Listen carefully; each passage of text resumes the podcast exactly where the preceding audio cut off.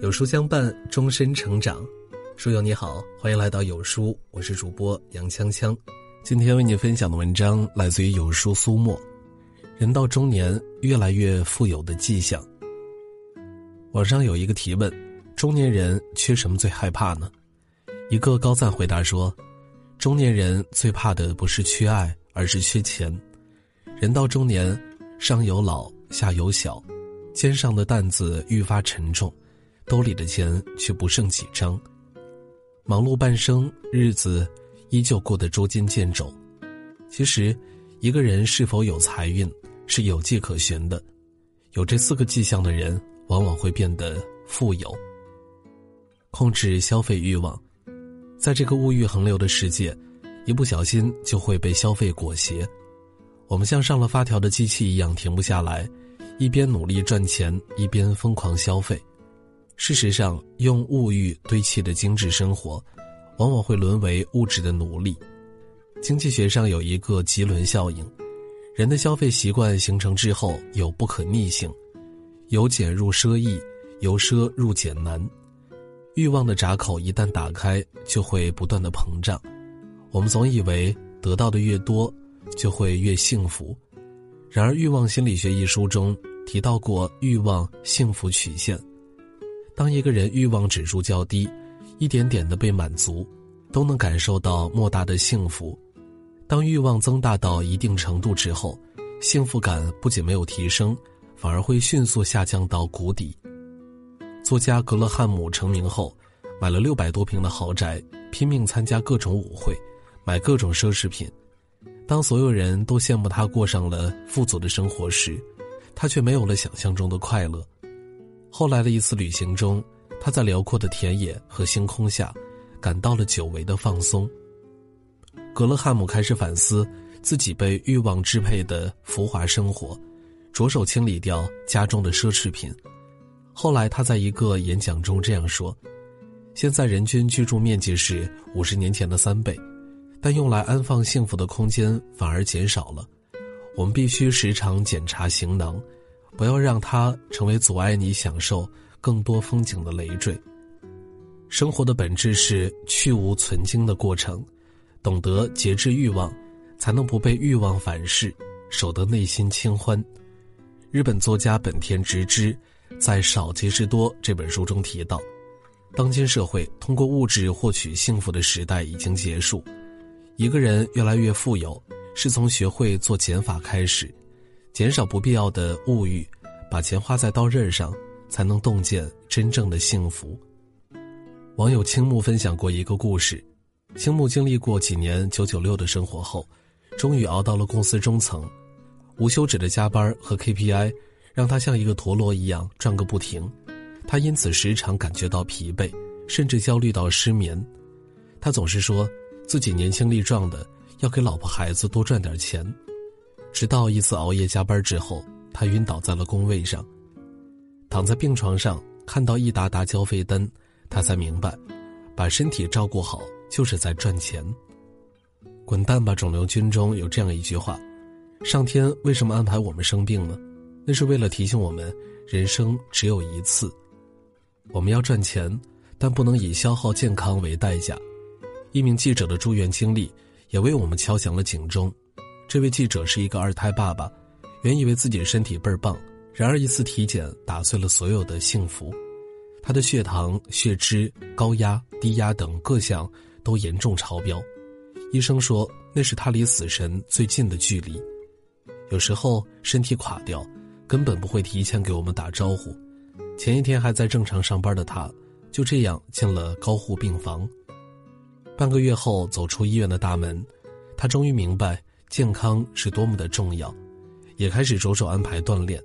去一次医院就知道，那是金钱和命运博弈的决斗场。曾经看过一张身体价值表，我们每个器官都价值百万，整个身体的价值将近三亿元。如果我们拥有一个健康的身体，就已经是亿万富翁。叔本华说，人类所能犯的最大错误。就是拿身体换取其他身外之物，这一生最挣钱的投资，就是把身体照顾好。人生是一场漫长的马拉松，下半场最高级的炫富，就是身体健康。之前看过一部励志短片《投资自己》，片中提出这样的灵魂拷问：在上个九十天里，你为了投资自己看了多少本书呢？很多评论说，中年人的生活一地鸡毛，哪有那个闲时间去看书呢？其实，中年人读书是在一切已知之外。保留一个超越自己的机会，懂得投资自己，才能不被后浪超越，不被时代抛弃。纪录片《富翁大作战》中，香港富豪田北辰被邀请体验三天环卫工人的生活。他每天需要工作十七个小时，吃最便宜的盒饭，却只拿到最低的报酬。节目录制结束后，田北辰唯一的愿望就是吃一顿好的。最后，他说。这个社会正在极严厉的惩罚读不成书的人。读书是成本最低的投资，也是人生翻盘和自我增值的捷径。雷军在演讲中说过：“最好的投资就是投资自己。不懂投资自己的人，生活永远不会变好。有投资思维的人，才能过上迥然不同的人生。”就像文学大师沈从文一样，他出生在湘西一个普通家庭。仅仅接受过小学教育，当才华撑不起野心，能力拗不过现实时，沈从文没有放弃投资自己，选择用读书来增加自己的见识。他的阅读量非常的大，古今中外的书都在他的书单之内，也因此汲取了更多的知识，充盈了自己的灵魂。后来他成为了有名的作家，不仅为读书构建了一个美不胜收的文学世界，更是两次被提名为。诺贝尔文学奖候选人。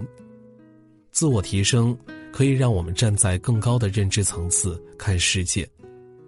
周国平说：“阅读是与历史的伟大灵魂交谈，借此把人类创造的精神财富占为己有。真正的财富是投资自己的大脑，它如同攒钱，短时间内看不到收益，长远处却有大收获。那些看过的书，走过的路。”都是在为以后的日子铺路。前段时间，一则男子嫌日薪三百五十太低，宁可挨饿也不上班的新闻上了热搜。男子黄某因盗窃被警方抓获，审问时发现他曾在工地打过工，后来觉得日薪三百五十元的工作又累，工资又低，就打起了盗窃的主意。网友的评论一针见血：这样的人说白了就是眼高手低，不想干小活又想过富裕的生活，难怪走不上正道。生活中很多人不屑于去做一些小事儿，仿佛只有惊天动地的大事儿才值得全力以赴。人到中年最大的困境是什么呢？一两千的普通工作看不上，一两万的专业事情又做不了，高不成低不就。要知道，所谓富有，都源自长久的积累。把手头的每一件小事儿做好，才是为未来的成功铺路。就像日本国宝级保洁匠人新津春子，他负责的羽田机场连续四年被评为世界上最干净的机场。新津春子是长大后才回国的，不通语言的他只能做门槛最低的保洁工作。很多同事都觉得保洁工作是一份低下的工作，他们把脏活累活都丢给新津春子。然而新津春子却没有嫌弃这份工作。而是把每件小事都认真做好，玻璃擦得透明光亮，一点点污迹都看不出，能快速分析各种污渍产生的原因，并且熟悉八十多种清洁剂的使用方法。所有的小孩能碰到的地方，就绝不使用刺激试剂。就这样，新津春子一点点做成了保洁行业的专家，顺利从底层工作晋升为管理者，生活也发生了巨大的改变。网上有这样一个提问：为什么能做好小事儿的人靠谱率比较高呢？有人说，能做好小事儿的人，大事儿才能更让人放心。很多人没有把小事儿放在眼里，所以就丢了大事儿。所有的富有，都不是天上掉下来的馅儿饼。我们看到一个人势不可挡的越来越好，一定是从最细小的事情在改变。做什么都能赚钱的人，绝对不是运气好。而是愿意附身做事，快节奏的时代能够踏踏实实从小事做起，才是积累财富最正确的开始。